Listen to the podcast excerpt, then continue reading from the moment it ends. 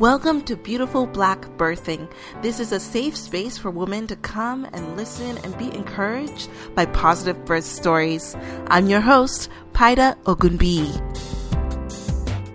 Hey, Mamalitas. So, thank you for tuning into episode 5, part 2 of Shamiso's birth story. If you haven't listened to part 1, highly recommend you go listen to that so that part 2 makes a lot of sense. Now, before we get to her birth story, we're just gonna dive into some reviews because you mamalitas are awesome and just leaving me some really great reviews that keep me going. So, this review comes from In My Quiet Place. It says, Great job putting this together and gathering positive stories. We need more of this in the world. Mamas need to know. There are other ways to birth. The hospital and medication isn't your only option, especially if you're having a normal and healthy pregnancy. Positive stories can bring so much empowerment. Can't wait to hear more. Keep up the good work. Wow, wow, wow. Thank you, Mamalita, for that great five star review. And yes, I totally agree with this review that the hospital and medication are not your only options. There's so many other options out there, and especially if you're a healthy mom and have a healthy baby. Please, please explore your options. I think that's so critical, especially right now, right? Who wants to be in a hospital setting? Again, if you want to support this podcast, just leave a five star review and I'll be sure to get a cup of coffee or tea to you. Thank you so much, Mamalitas, for your support. Now let's get into part two of Shamiso's birth story.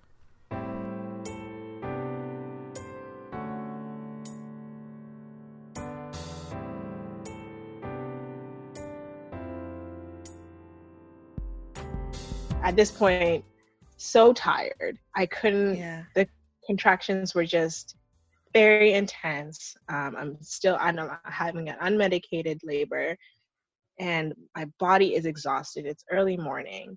I don't know how far dilated I am because I don't want to know. Um, and she said we're gonna do one more check, and then we have to start talking about alternatives. And that's when I start to get scared. Hmm. In my mind, I thought it was still at five centimeters. I didn't know how far it was. And she tells me, she says, you're at seven centimeters um, but your labor has started to become non-progressive. So what that meant is that uh, Ezekiel had just stopped coming down the birth canal, and my contractions also just started to become um, irregular, like they were not consistent, and I was so sad because I made it so far. Yeah, And seven centimeters. Seven centimeters unmedicated and i she said you know you we can try other other things. We can go back in the uh, back in the water. We can you know climb the stairs in the building up and down. Um, we can just you know try different poses and you know your partner you can lean on your partner more. What would you like?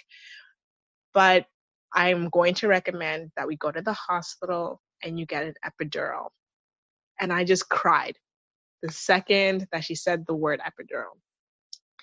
And I felt defeated. I really, really felt defeated because my body just couldn't take it anymore. My midwife could see it in me that I had nothing left to give. If I was already feeling tired now, how was I going to have the energy to push him out? And I had I didn't know too many people who have had epidurals and I just felt like within myself that this was not what I this was the last thing that I wanted. I didn't even know if I wanted the needle. like Right. I just felt so sad. Um so we called um mom and she really was encouraged. I was scared to call her because I felt like she was going to push me to continue. In my mind, I, in my mind, I knew that the reason why my midwife was saying epidural is because she has tried everything, and I Were felt like you my mom still experiencing back labor at this point? Yes, he was still coming down on my spine. So essentially, Ezekiel he sh- he needed to be rotating himself, but he was not rotating himself, and also he just stopped coming down. So he was still coming down on my spine the entire. So this is a day and a half of him coming down, Wow. spine to spine, bone to bone. Um, but when I called mom, she was very encouraging, and she just you know we prayed together and she said if this is what the midwives are saying then you know go with that. And that was really reassuring to hear. Um oh my god i feel emotional just thinking about that moment of the epidural because um, just getting that support and encouragement from her really meant a lot to me especially because she wasn't there. Um, and my husband he really really wanted me just not to be in any more pain. He could see it in me that I Yes, was just in pain. I was in so much pain. So he wanted what was best for me in order to relax. He decided to leave, go to Mount Sinai Hospital to get the epidural.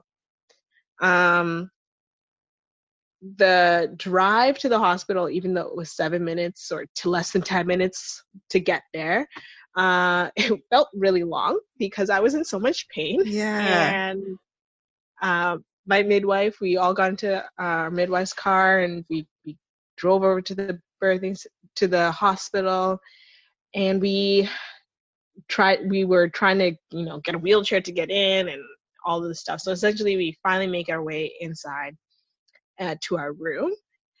And i just felt a different sense of like like defeat and sense like I just wasn't like even happy anymore. Like I just wanted to get it over with. Like I was like at this point, let's just have the baby come. I wasn't excited anymore. Um but Luckner, he really, really tried to bring my spirits up and tried to encourage me as best as he could. And then I got a phone call from you.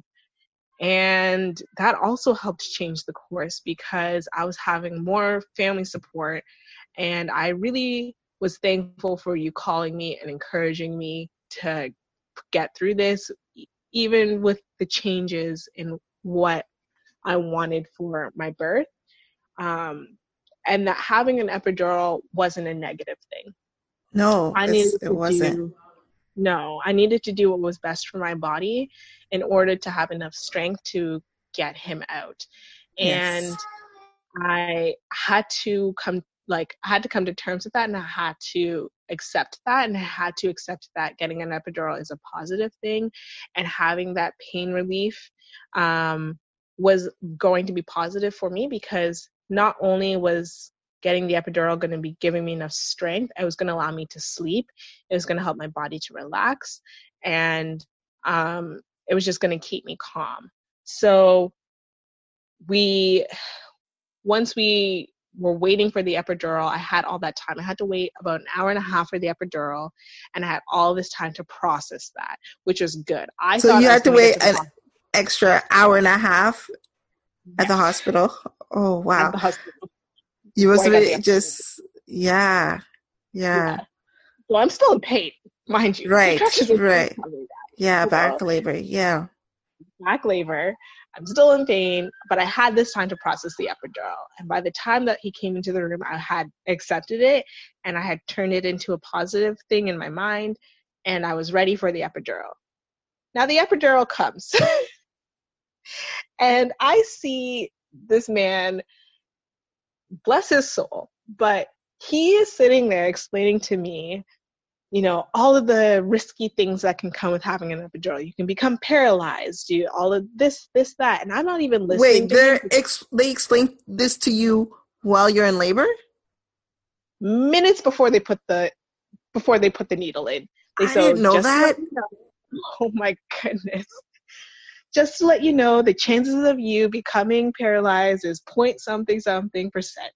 And all of this information about the risks of an epidural and i was like why are you telling me this right before i was like this is not the time to tell me this like he said i have been uh, i've been an anesthesiologist for 20 something years and I've never messed up, so you're going to be fine. And he's trying to be positive about it after spewing a whole bunch of facts to me. And I'm like, this is just making me more scared. and there was the nurse um, my two midwives at this point my second midwife had just come and my husband and the anesthesiologist and so many people were in the room. They're all trying to hook me up and you know get me connected and stuff like that. And i just i, I told everyone i'm like everybody stop. I need to pray right now. And once i pray you can put the epidural in. I said luckner can you pray please? And everyone just So stopped what they're doing Yeah. luckner prayed because i was like lord lord just get me through this epidural um, if I moved even the slightest bit, there was risk to that. And they told me that if I had a contraction during them putting the epidural in, it takes about five to 10 minutes to put in, tell them so that they knew that a contraction was coming. Um, and I had two contractions while they were putting the epidural in. My body, by the grace of God, stayed still that entire time. I did not move. I was gripping the pillow. yeah. I was gripping the pillow with my dear life, but I didn't move, and the epidural went in successfully. And within 10 minutes of having the epidural, I had a contraction and I didn't feel it. Um, and it felt much, much better. It felt really good to have it in. My body felt instantly relaxed. Um, and the comparison of going through being like seven centimeters going through very intense contractions to then getting an epidural and just you don't even feel one contraction was such a change like just for me um and essentially what that had done is it allowed me to sleep so then i slept for about four four hours. Um That And rest must up- have been so so sweet because oh yeah, you probably hadn't slept for almost 36 hours at that point. yeah at that point at that point i hadn't pretty much exactly i had not slept for pretty much 36 hours. So um it was very nice to be able to sleep i will say that was one really huge benefit um and also luckner was able to sleep um so that was also really good because your partner needs as much strength as you do and i don't think people say that very much like Facts. That is so Yeah. true.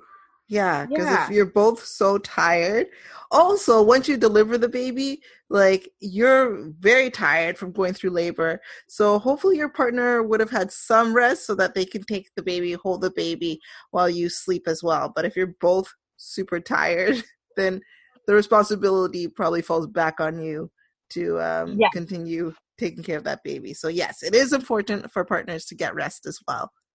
Yes, exactly. Yeah, it was really it was really good for both of us to get some sleep. And the hospital staff, they were so nice. Um we didn't have to wear masks going into the hospital, but once we were in our room, we were allowed to take the masks off. Um the nursing staff, they were not wearing masks, but um everybody there um was still doing a lot of safety precautions beforehand. And in at the Mount Sinai Hospital, our midwives still have their um, their rights, I guess, as like as a care provider. So they have the first say into the in in terms of what happens with me before um, the doctors or anybody else. So that was also really nice. Um, yeah, it's great that they could still advocate for you and that they didn't transfer care once in the hospital. Yes. Um, and I was really worried about what that would look like.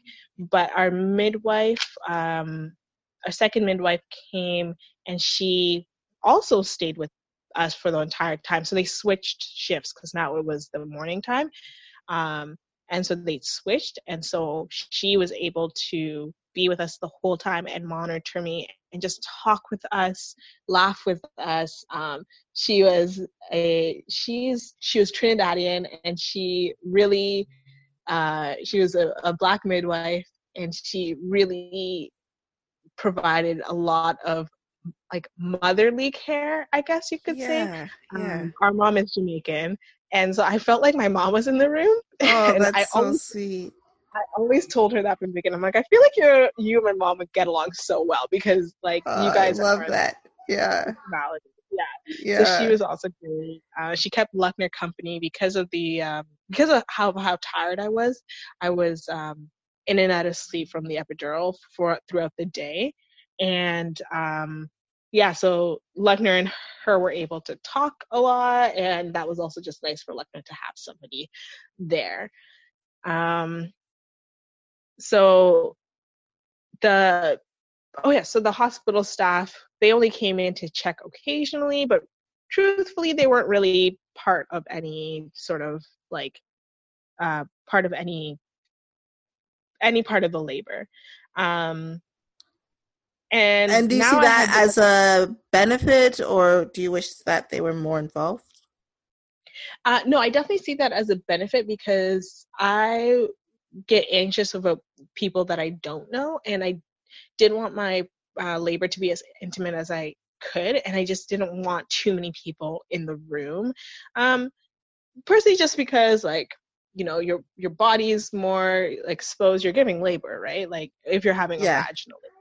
And I just yes. I just didn't want that. I didn't want you know I still wanted to keep some sense of privacy for myself, and um, and I was just thankful that there was that level of um, I guess uh, respect, like for what you're going through. Um, so they were just coming in to check in to see how I was doing. A few of them offered to get us food if we wanted it. Um, and at Mount Sinai, you were able to leave the maternity ward to go downstairs to the cafeteria to get food. So that was also beneficial for um, Luckner. And so he was able to leave.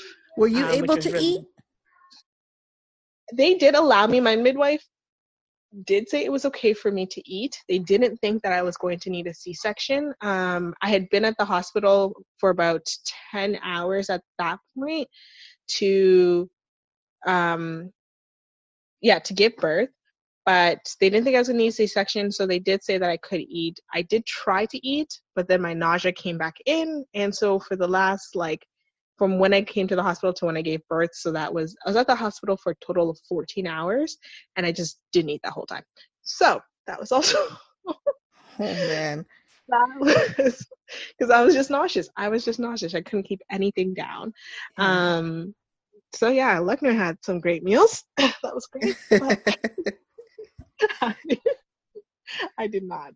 Um, and uh, yeah, there was no sense of. Uh, I didn't feel like the hospital staff treated me any differently, but I did feel self conscious because I didn't really look my best. Does that make sense? Yeah, I get that. Yeah.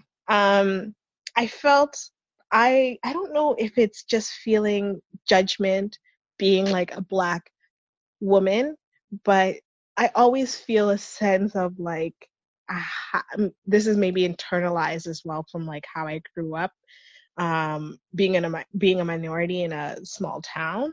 Um, I always feel like I had to look a certain way in order for people not to just be like, oh, she's a black girl. You know, I, I, this is why I wanted to like do my hair, do my makeup. I was like, oh, what wig am I gonna wear? Like, didn't bring any of those. So like, I'm going into my most natural state. And I was like, oh, they probably, they probably think I'm just, you know, some, you know, black, black girl or black woman who, you know, is not really successful or educated or anything like that. And, and you just, I just felt like you, it's more maybe internalized. Like I feel that. And that's why, um, I did want to try and look my best. Mm. Um, yeah. because of that. and I remember you even said one time, like you even said that, you know, you gave me advice like when you go give birth, you, you might feel that people are judging you.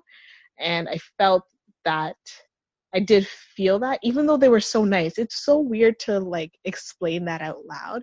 Yes. But you can just see and maybe this is just years of of going through uh, different types of uh, discrimination in in different settings, but you can just feel it.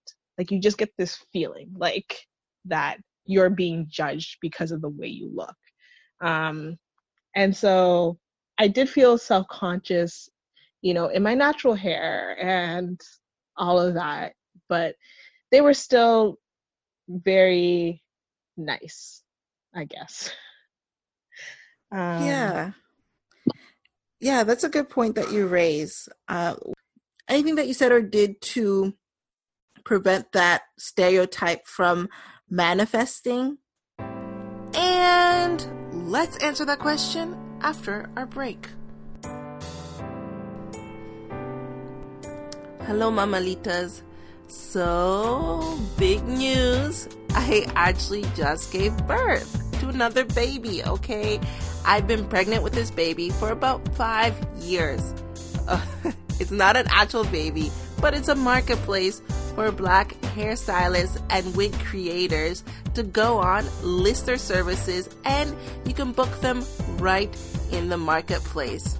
So if you are a hairstylist, a wig creator, a just something to do with hair for the black community, go on, check it out because there is something there for you.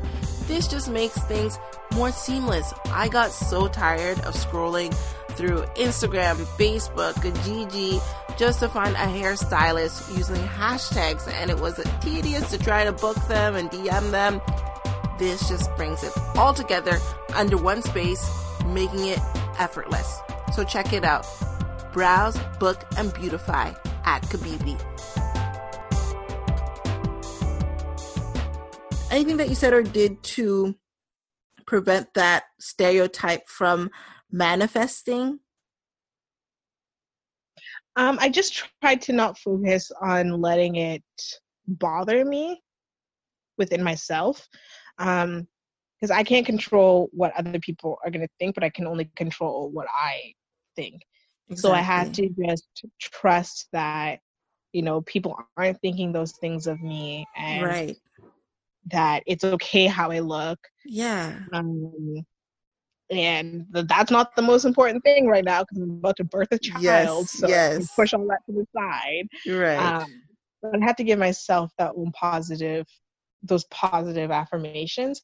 Uh, and even Luckner, he didn't even know this was going through my mind till, until after. You know, here he is thinking I'm a beautiful black goddess giving birth to his first son. Uh, Which so, is how all husbands or partners should view women giving birth.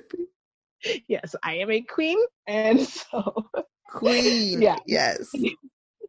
but uh, yeah, he didn't know that I was stressing about that, and that because I kept saying, "Oh, I wish I." All I kept telling him when we were in the hospital was, "Oh, I wish I did my hair," and he didn't understand what I kept what I meant by that. Um, he loves my natural hair. Mm-hmm. He was happy that I didn't bring a wig, um, but he was just like, "I don't get it. You're so beautiful. Like, why? Why do you think that?" Uh, and so I explained to him after just the stigmas that you might associate. And I didn't, oh, I didn't even bring my wedding ring. And that was another thing, is because wow, yeah. I'm thinking, you know, and those, yes. impacts, those are things that like other people might not realize. But but me not having my wedding ring on yes. as an, an automatic thought for people, even if it's unconscious, to think, oh, this is just her boyfriend. Oh, this is her baby baby daddy. daddy.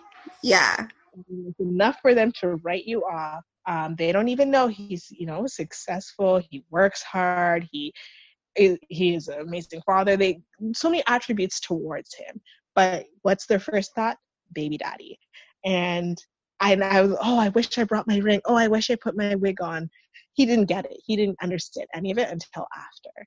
And I say, as as a black woman, you get these stereotypes that you know you have kids with multiple men, you uh, you know you're unmarried, you're this, you're that, and it just follows you, um, no matter who you are from first appearance. So that was also just something that I was trying to push away is that it didn't matter if they knew that I was married to him or not. And and maybe at, at, times when the nurses were coming in and stuff, and I was like, oh, can you just can you just talk to my husband? I was like, oh, this is my husband. so I was trying to like with a capital H, husband.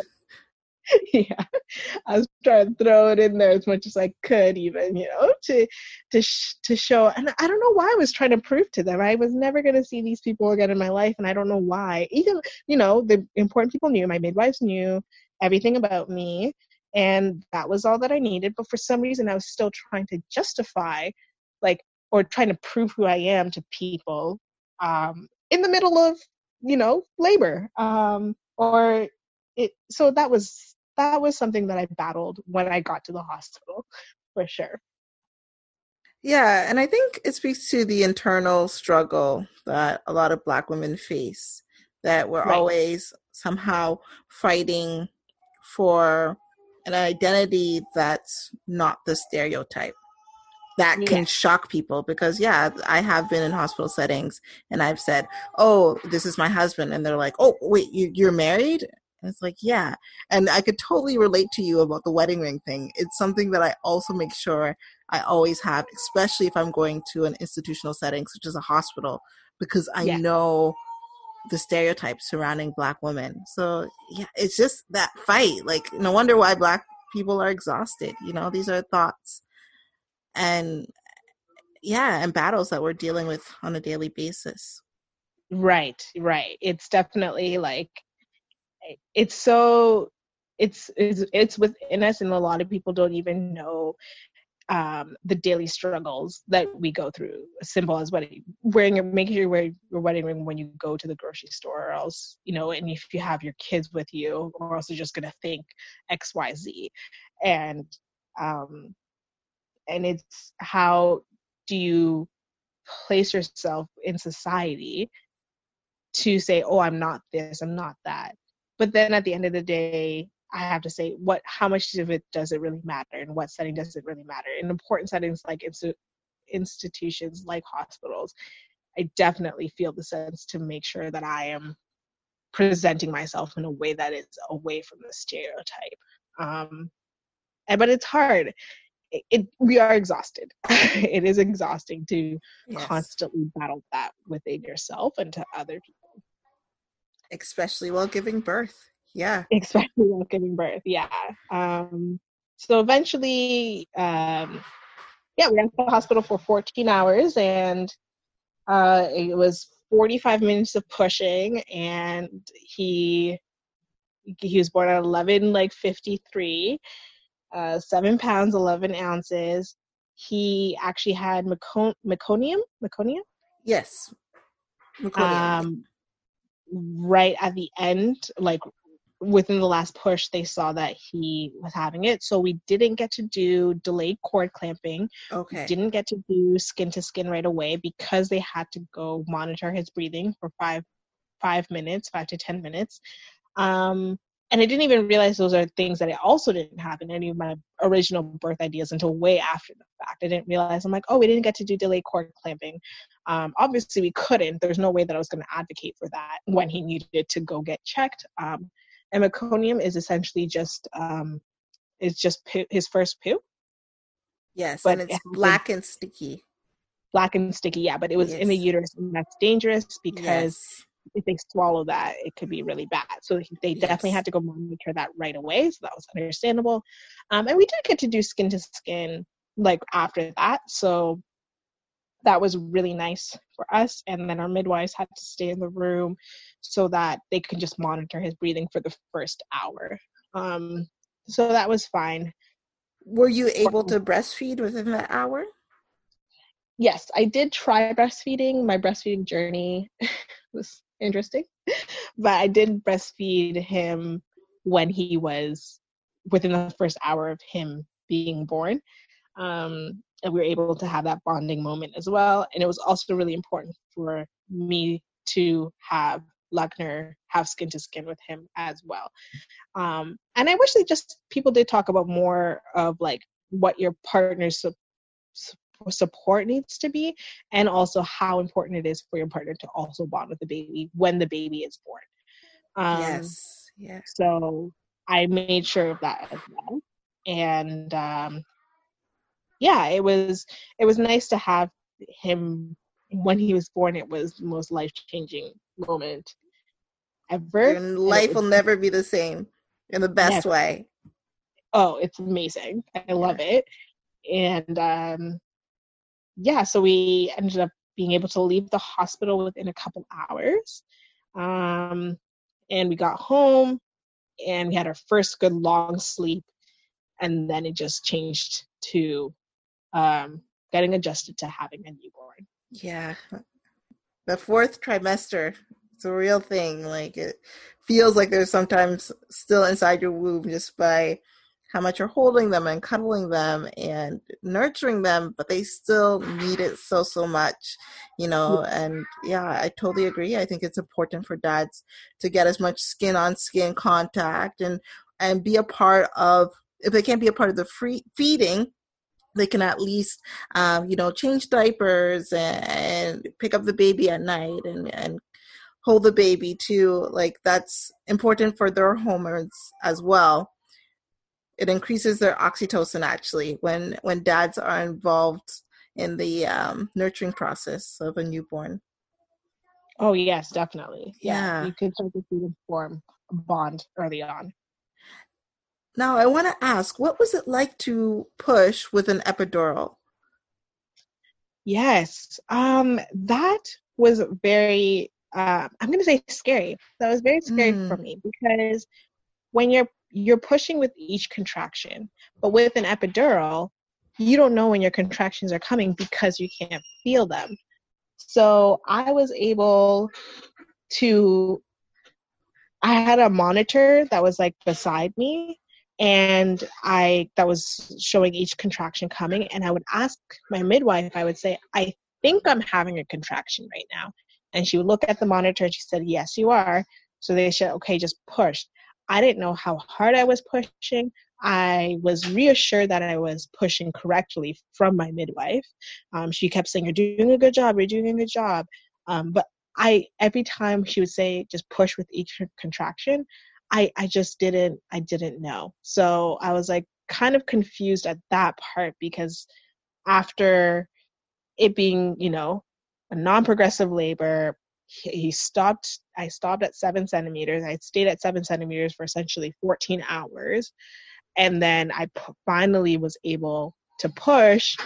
I hadn't been feeling contractions for so long. So when it got to that time i i was very worried that you know eh, i wasn't going to be doing a good job at it so that was i really just had to kind of like the room really went silent then i had no no more music no anything the lights were low I really just had to focus on what my body was telling me. Um, and thankfully, it was only 45 minutes, but it was definitely really, really hard to get through that, like, to get through that because I didn't know when I was having contraction. Yeah, it's interesting to try to trust your body. It sounds like you you use your body instincts, but at the same time, there's almost it's hard to feel it. You know. Um, yeah, so and you're also doubting yourself. You also what? You're also doubting yourself. Mm, yeah, yeah. Well, 45 minutes though for a first time mom, that's pretty good. That's a really decent pushing time. Oh, thank you. Thank you very much. Considering the considering him getting to 10 centimeters. yeah, yeah. He took a while to get to that point, but that is a really decent pushing time. Thank you. Thank that's, you. That's awesome. Yeah. So once you have received Ezekiel, uh, were you f- uh, free to go? I know sometimes with the epidural, you have to stay a couple days in a hospital. Yes, yeah, we were good to go. Yeah, a couple hours after that he was born, and we're also really grateful for that. I also think maybe it was because of COVID that they weren't trying to keep us in the hospital for too long. If we looked like if they looked at everything and saw that I was healthy, they said that it was um, okay to go. So we left. Um, so how how did you pull that off? Because so often, even me, I the doctor wanted us to stay for at least 24 hours, which we of course uh, declined. But how were you able to leave after epidural just a few hours after giving birth? Yeah, that was um, from my midwives. They you know they just said they just told the uh the doctor the OBGYN on the floor that you know I was healthy the baby was healthy so I'm good to go and essentially it was that's great it was as easy as that and we were able to leave and I was very thankful for that um the hospital setting wasn't the most comfortable for me um just yeah. scenic uniquely. The when you go from the birthing center to the hospital, it's definitely a different environment. So I was very thankful that they, you know, really, really pushed for me to be able to go home. I think they knew that I I wanted that. Um, so it was nice that they they really pushed for that. Yeah, thank you. So just a couple more questions and then mm-hmm. um, we're done here. Uh, what was breastfeeding like? Yeah, my breastfeeding journey was actually um, a little bit difficult. Um, I, again, you think that breastfeeding, the baby just latches on beautifully, and you, breastfeeding is an ease. You see people do it in the movies, TV shows, your mom, your, you know, your aunts, your uncle, not your uncles, your aunts. you see your aunts breastfeeding, everybody, right? And nobody tells you how difficult the first week is. Um, it's painful. It was painful. I, for the first few days, I cried every single time that he would latch on to me. I was scared to put him on because it, it just hurt so bad. And nobody nobody told me that the first week is really hard for them to get used to it. And I called my midwife and I said, It hurts so bad. And she said, Oh, yeah, that's going to happen. so she said, No, so nonchalantly that I was like, how can this how did no one prepare me for breastfeeding you know everyone no one said you know you could experience this or that with it and i felt really like defeated in the sense that I potentially was gonna switch to a bottle, which at the end of the day, if that's what needs to happen, that's the best thing for him, as long yeah. as he's getting all the nutrients he needs to. So yes. that's something I have to prepare to accept because I'm just like, if he needs to take a bottle, that's gonna be what's gonna be the best thing for him, and it'll be it'll be okay. And um, I had to set up an appointment with a lactation consultant, but it had to be virtual. And I was also really sad that COVID essentially has prevented me to access the resources that I needed to to get the help. Um, and I didn't even know if a virtual lactation consultant appointment was going to work because I I was like, how is she even going to to see like what I'm doing like right or what I'm doing wrong?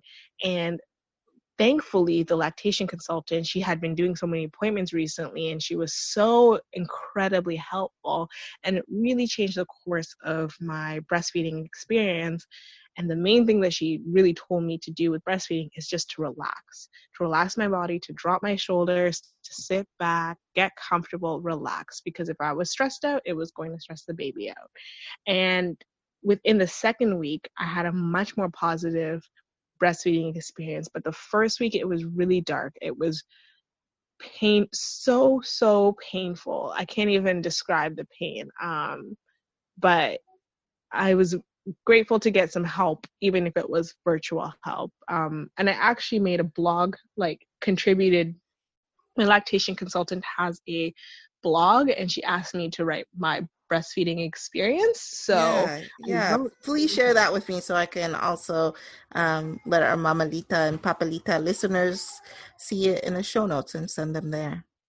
Yeah, definitely. I will definitely send that yeah. to you. So. Yeah, that first week is painful. No one can prepare you for that pain. You just, it's kind of something you have to experience.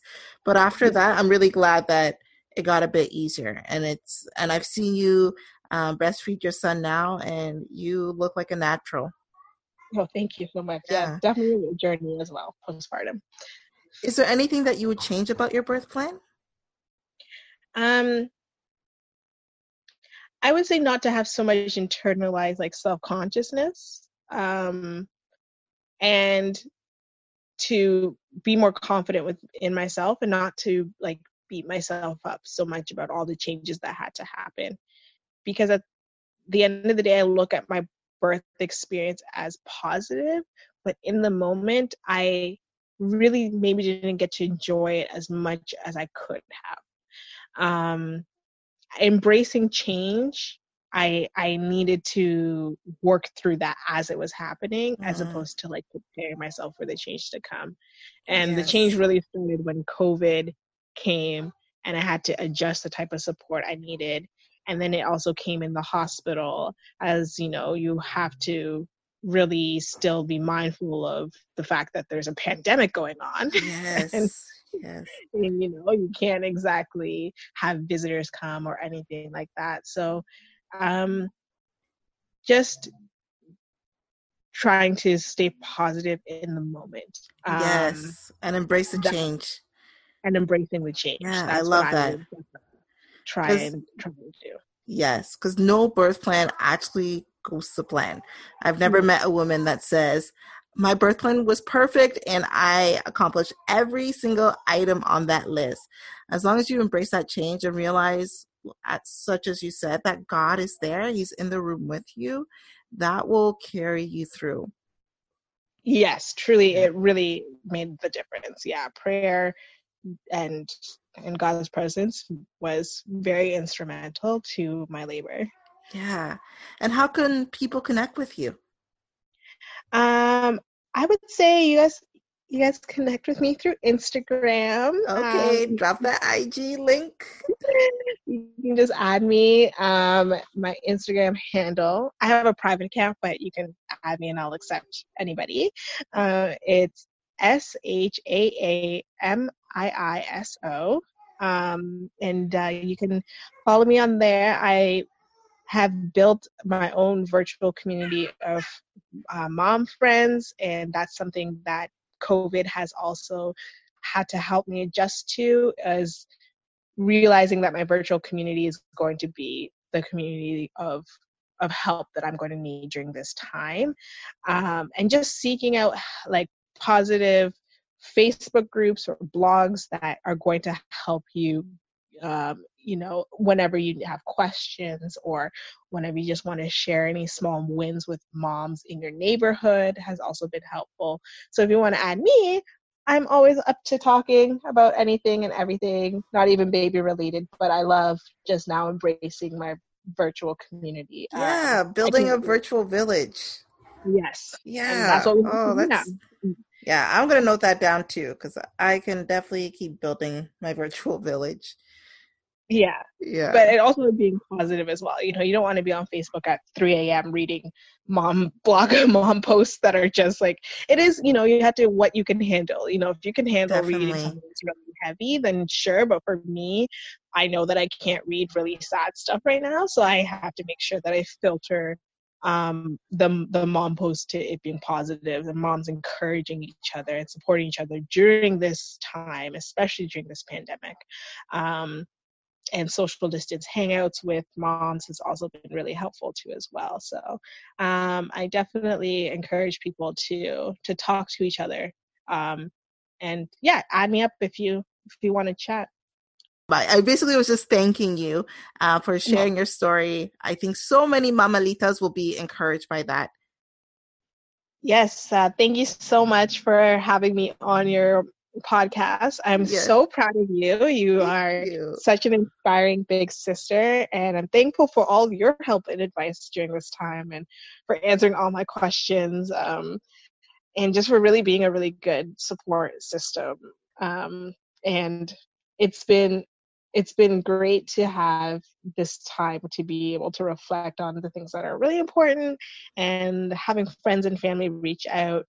I just want to also thank everybody who's been able to reach out and try and help them the best way that they can. Um, so yeah you know giving birth during a pandemic has been scary with my birth plan changing. Um, even my postpartum birth plan changing but we've remained positive we're enjoying our time with ezekiel he smiles at me every single day and that makes everything worth it He um, so cute. we are very, very thankful for God's blessing, and we are very much so in love with Him and just love to watch Him grow and change every single day.